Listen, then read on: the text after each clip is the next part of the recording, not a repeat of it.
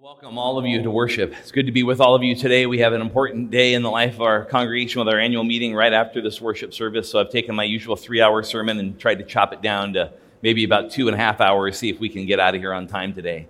That's actually funnier than, than the laughter in the room would tell me. There, that's better. Okay. So um, it's an important time together. As you guys know, we've made some communications uh, this week about some of the adjustments we've had to make on our church's budget, some strategic decisions about that. You're going to hear more about that at the annual meeting, so I would invite you to come and to participate with us as we go over uh, to the Upper Fine Center, as Pastor Camille shared with you earlier. I want to have you take a look at a statue with me very quickly. And this is a statue of Justitia. And uh, this particular statue of Justitia is taken from the Old Bailey, which is the court building in London, if you will, for lack of a better word, the equivalent of their Supreme Court. And uh, Justitia, in this particular uh, depiction, you'll notice holding the scales of uh, justice and an upright sword, in other words, to, to frame the uh, enforcement of that justice.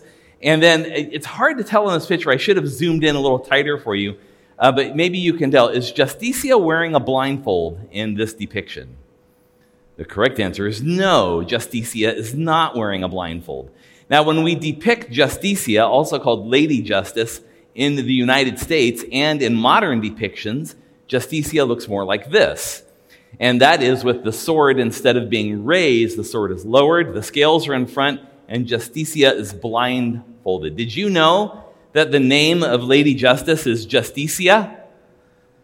Justitia is a Roman pagan god that was uh, really erected in the form we know it today by Emperor Augustus.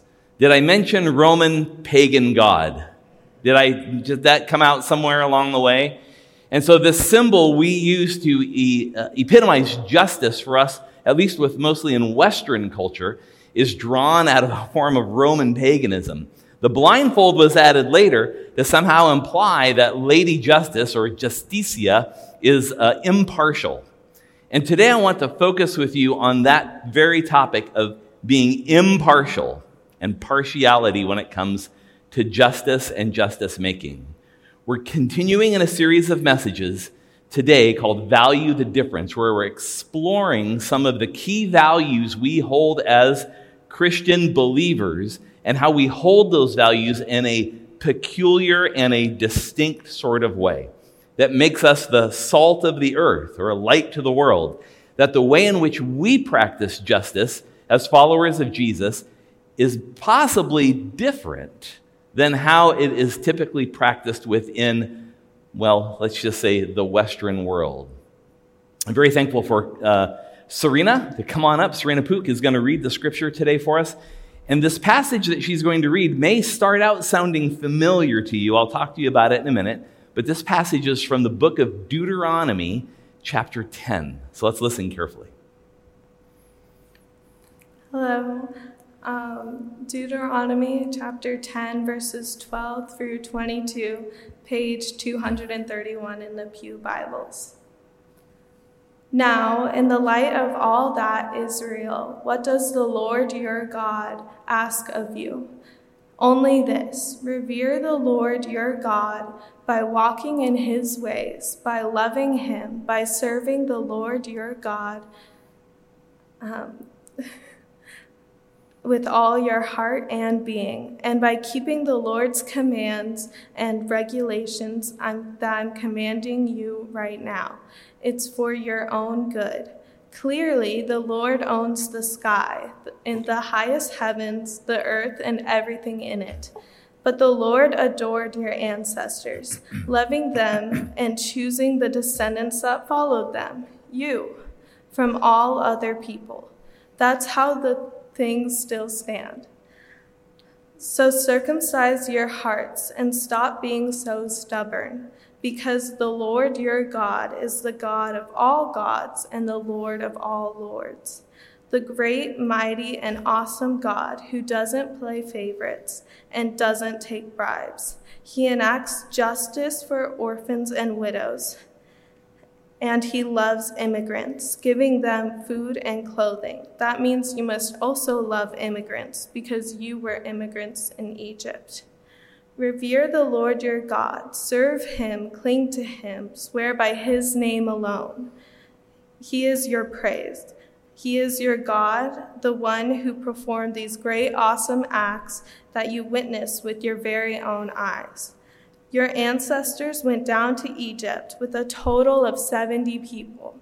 But now look, the Lord your God has made you as numerous as the stars in the nighttime sky. Thank you. Amen. Thank you, Serena. Appreciate you reading that text for us.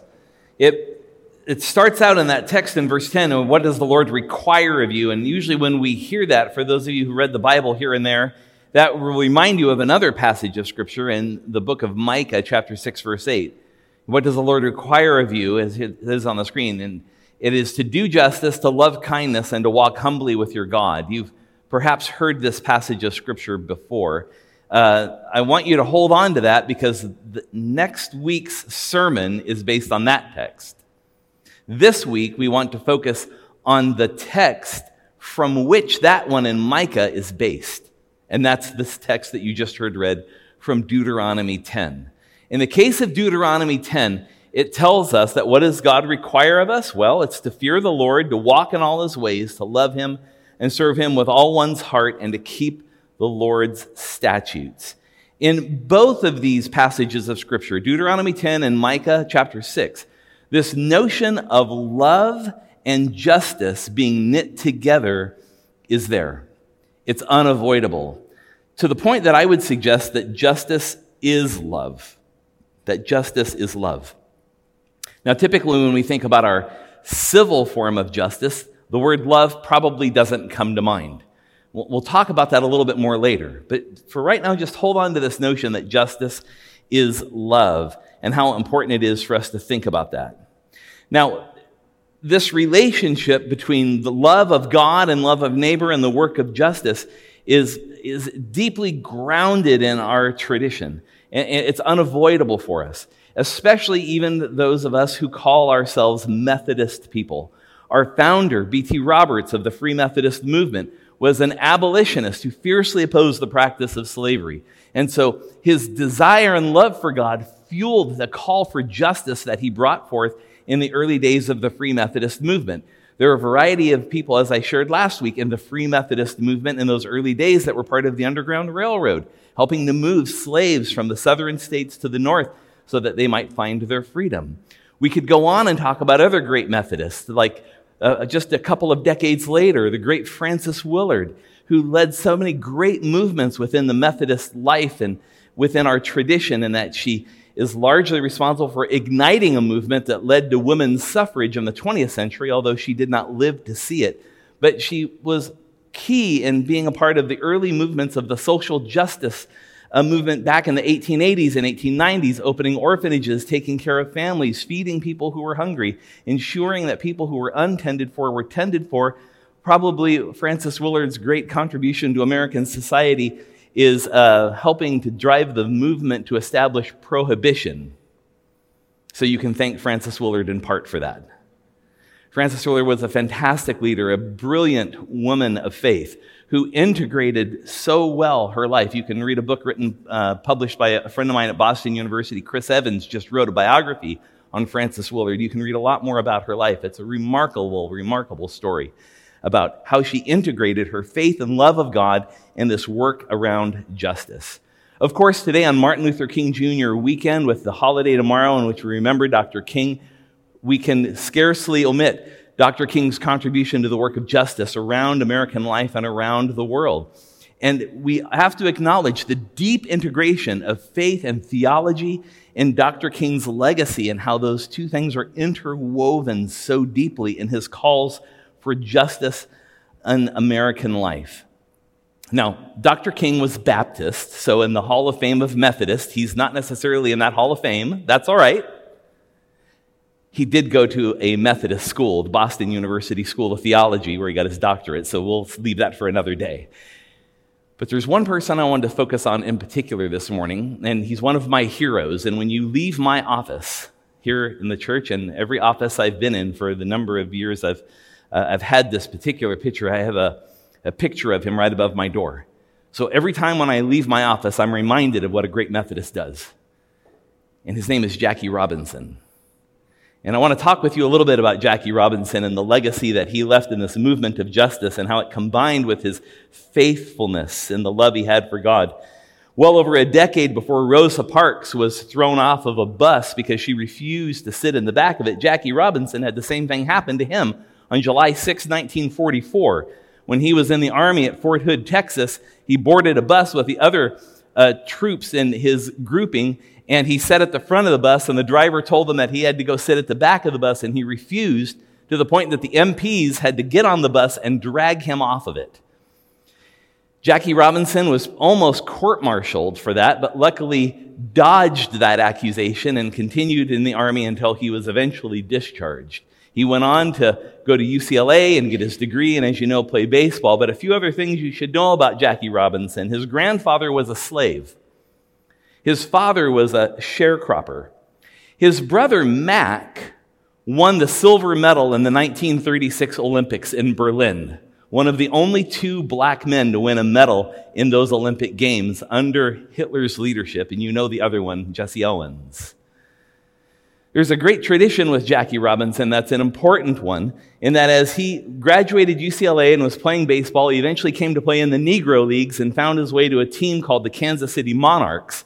And it was there playing for the Monarchs, he caught the eye of a particular general manager for the Brooklyn Dodgers who was looking to bring a black man into an all white sport called Major League Baseball. The picture I have in my office of Jackie Robinson that hangs on the wall is the cover of Time magazine from November of 1947. And in that picture, you'll see a sea of white baseballs laying around and Jackie Robinson's head sticking right out of the middle of them. So artistically done. When Jackie was brought into Major League Baseball, he was recruited by a man named Branch Rickey, who was the general manager of the Brooklyn Dodgers, himself a graduate of Ohio Wesleyan University, a lifelong Methodist who believed that it was important for him as a man of faith and as a leader in baseball and to be honest, what was good for the sport of baseball financially to find a way to bring someone from the Negro Leagues into Major League Baseball. And so he scoured around looking for the very best talent. And he happened to find the very best player in the Negro Leagues, in his opinion, and that was Jackie Robinson.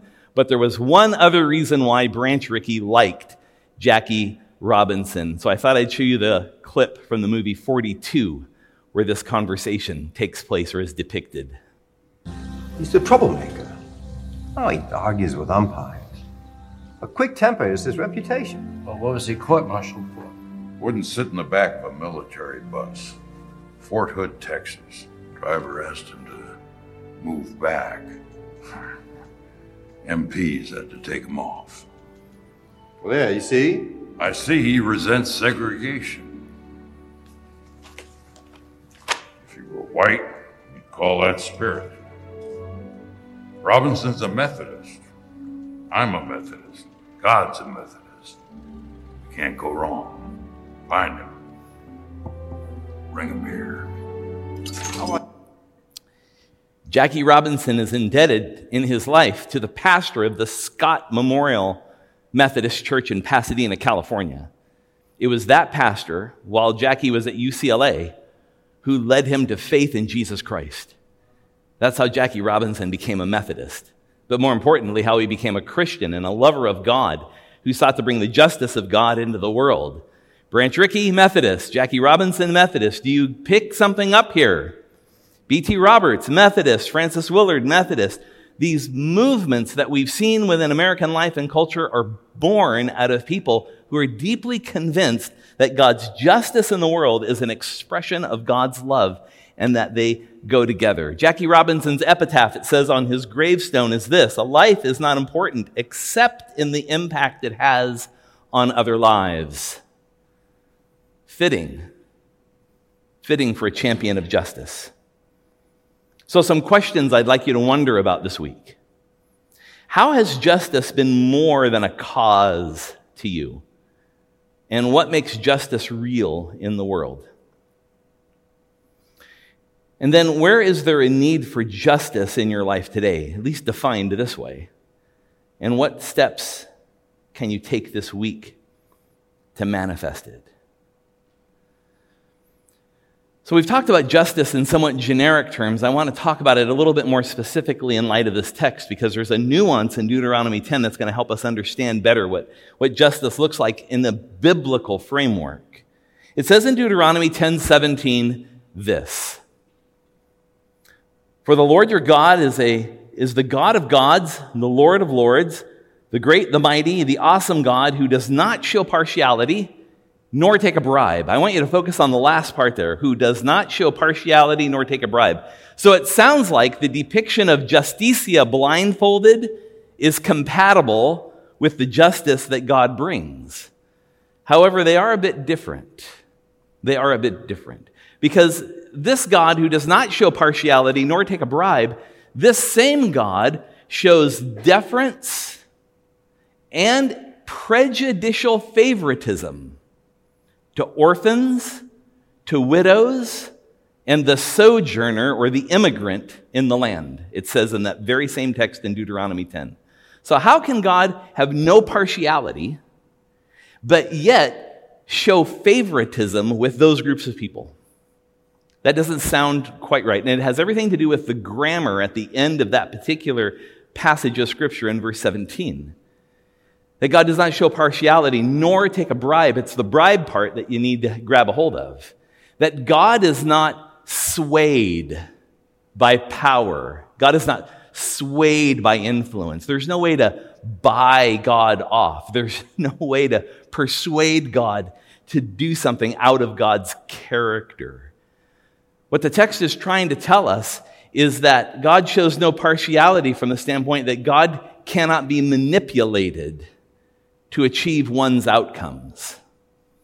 It's important for us to sit with that for a minute because there is a difference between equal, equality, and equity. These three words mean different things. So let's talk about them just for a moment. Equal is when everybody is the same and has the same opportunity or capacity. So if you're an orphan, a widow, or an immigrant, well, that was some bad decision making on your part. That's equal. That everyone is given equal capacity, and some people know how to use it, and some people don't know how to use it. Then there's equality, and that's a little different. Equality is when we distribute resources equally to all people so that everyone gets the same assistance. So equality is like uh, everybody has boots and everybody has straps on those boots, so everyone should pull themselves up by their bootstraps. So, what happens if you don't have any boots? Or you don't have any boots with straps? Equality is giving the same form or the same amount of assistance or support and somehow expecting a great outcome. Equality is different. Equality is when we envision everyone reaching the same goal, but everybody starting from a different place. So, in order to get to the same goal, some people are going to need more help, some people are going to need less help. Well, let's talk about it in terms of what the text is telling us orphans, widows, and the immigrant or the sojourner, the stranger in the land. Children in the ancient world, not today, but in the ancient world and in agrarian society, were considered a drain on the family's resources because a child wasn't old enough to work in the family trade or the farm. So the goal of raising children was to raise them as quickly as you could so they could do work. So they could, have, they could support the family in some form or another. So before that, they were considered a drain on the resources, especially an orphan, because now it's not even your own child that you're called to support and somehow encourage. What do we make of Jesus who welcomes the children? Twice in Luke, twice in Mark, three times in the Gospel of Matthew. What are we to make of this Jesus that gathers children around and then has the audacity to look his disciples right in the face and say, You cannot enter the kingdom of God unless you're like one of these? You see, Jesus turns this whole thing on end. Jesus, in a sense, is saying exactly what Deuteronomy 10 is telling us that there's to be care for the orphan, care for the child, care for the young among you. What about widows, for example? Widows in a, in a patriarchal world, even more patriarchal than the world we live in today, for example. Women in a patriarchal world without a husband because they're widowed, without a father, without a brother, or without their husband's brother or their husband's brother brother. That's a famous story of Jesus we could go on about. Without male covering, women were destitute. So to be a widow is to have nothing. It's to really be abandoned. But yet, Jesus tells us a story about a widow who brought two small coins into an offering and how her offering was vastly more valuable than any wealthy person brought that day. Does that sound equal to you? Does that sound like equality to you? No, but it might sound like equity to you. What of the stranger, the sojourner, the immigrant? a displaced and wandering person, no home, no context, no agency. What are we to make of that? That person, too, is a, a drain on resources in every way. Jesus told a great story about a guy that was out of place, out of sorts, in the wrong place at the wrong time, making a sojourn on his way somewhere, and yet he's the only person who rendered compassion. That's the parable of the Good Samaritan. Friends, when we read the Bible, not just in Deuteronomy 10, not just in Micah 6, but when we watch and read the stories of Jesus, what we find is a Jesus that practices a justice of equity, not equality, not equalness, equity. The goal is to bring everybody in, to pull everybody to the love of God, to bring and to summon people as an invitation to know the grace of a living God. The work we do as a congregation follows suit. We celebrate the work we do in, in ministries like Fostering Hope in our congregation, where we work with foster children, dominantly those who are older children in the foster care system. We do that work for exactly this reason. This is our work of justice, but it's fused to our love for God. It's not separated from it, it's in it. And so all of the work that we do with these foster children and their families in that system is designed to convey the love of God to them, to bring to them the capacities they need to move into a, a form of livelihood that frees them from oppression and exploitation. We could go on about the mission work we're going to be doing this year as a congregation and the short term mission trip we're going to have later on this year, where we're going to learn together from our brothers and sisters in other places in Latin America and how we might grow in our own faith as we serve one another in that space.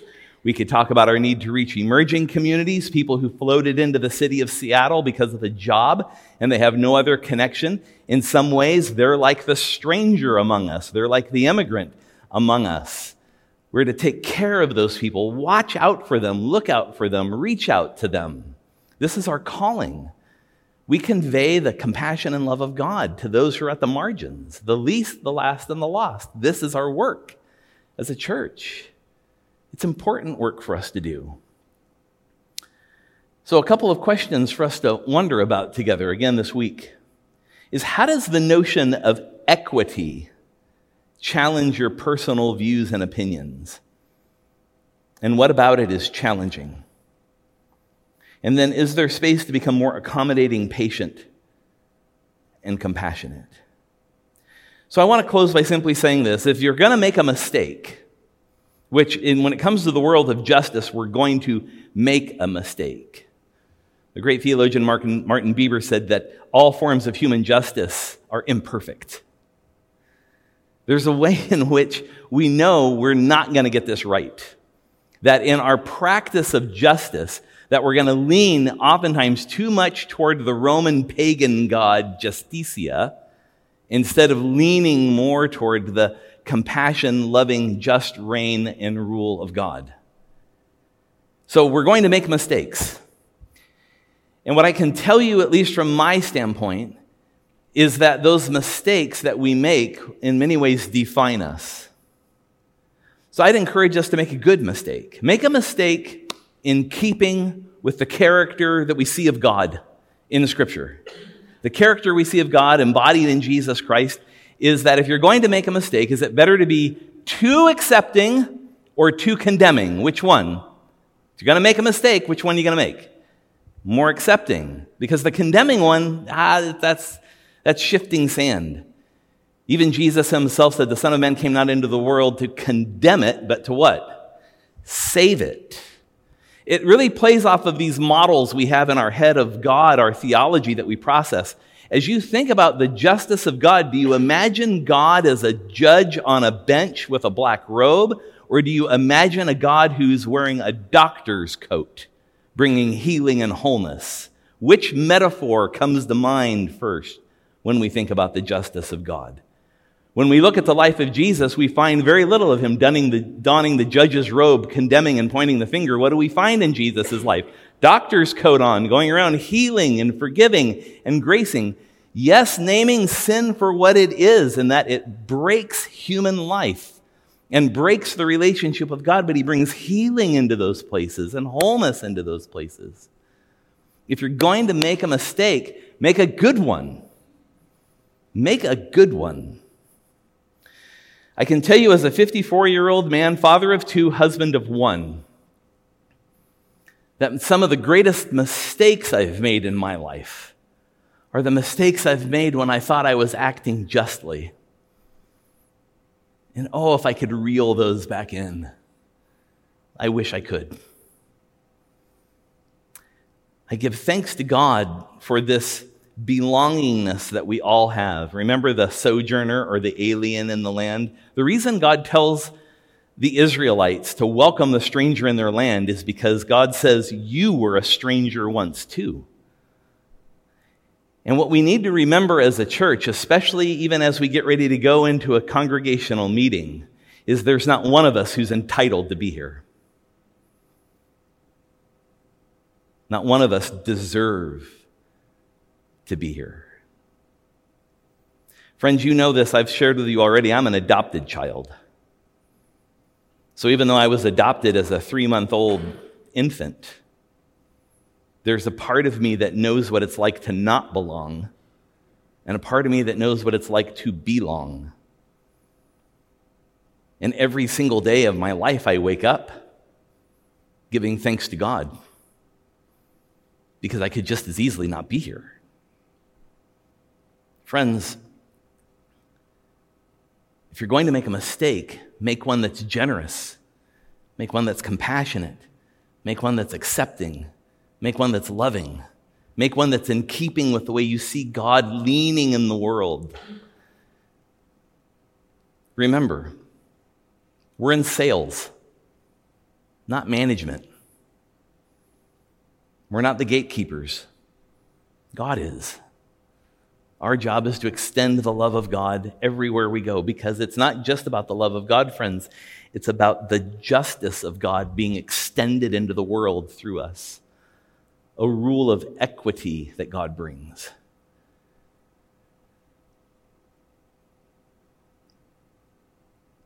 As we gather around this table, is this not the table of equity? Jesus in his life, death, and resurrection gives everything for us.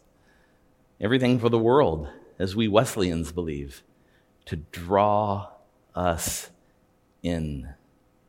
This is justice. And I pray that our justice will never be blind, that it will always see where the deepest human need is and speak grace into that moment. Here's a question I have for you to think about as we end this time together is where in your life is there space for a good mistake about justice? Sometimes this becomes very personal. Have there been people in your life that you've written off? People that you think are just unworthy of your attention? Individuals that you think have no chance? That can never change. Those are questions of justice, too. So let's come to this meal Jesus has set for us and pray for the strength we need to be justice makers. Will you pray with me? Lord God, we give you thanks for this table that you set before us in such abundance. The love that you've displayed for us in your justice is overwhelming. We can't even describe it or name it. And so, oh God, we give thanks. Thanks that you call even people like us to gather around a table such as this.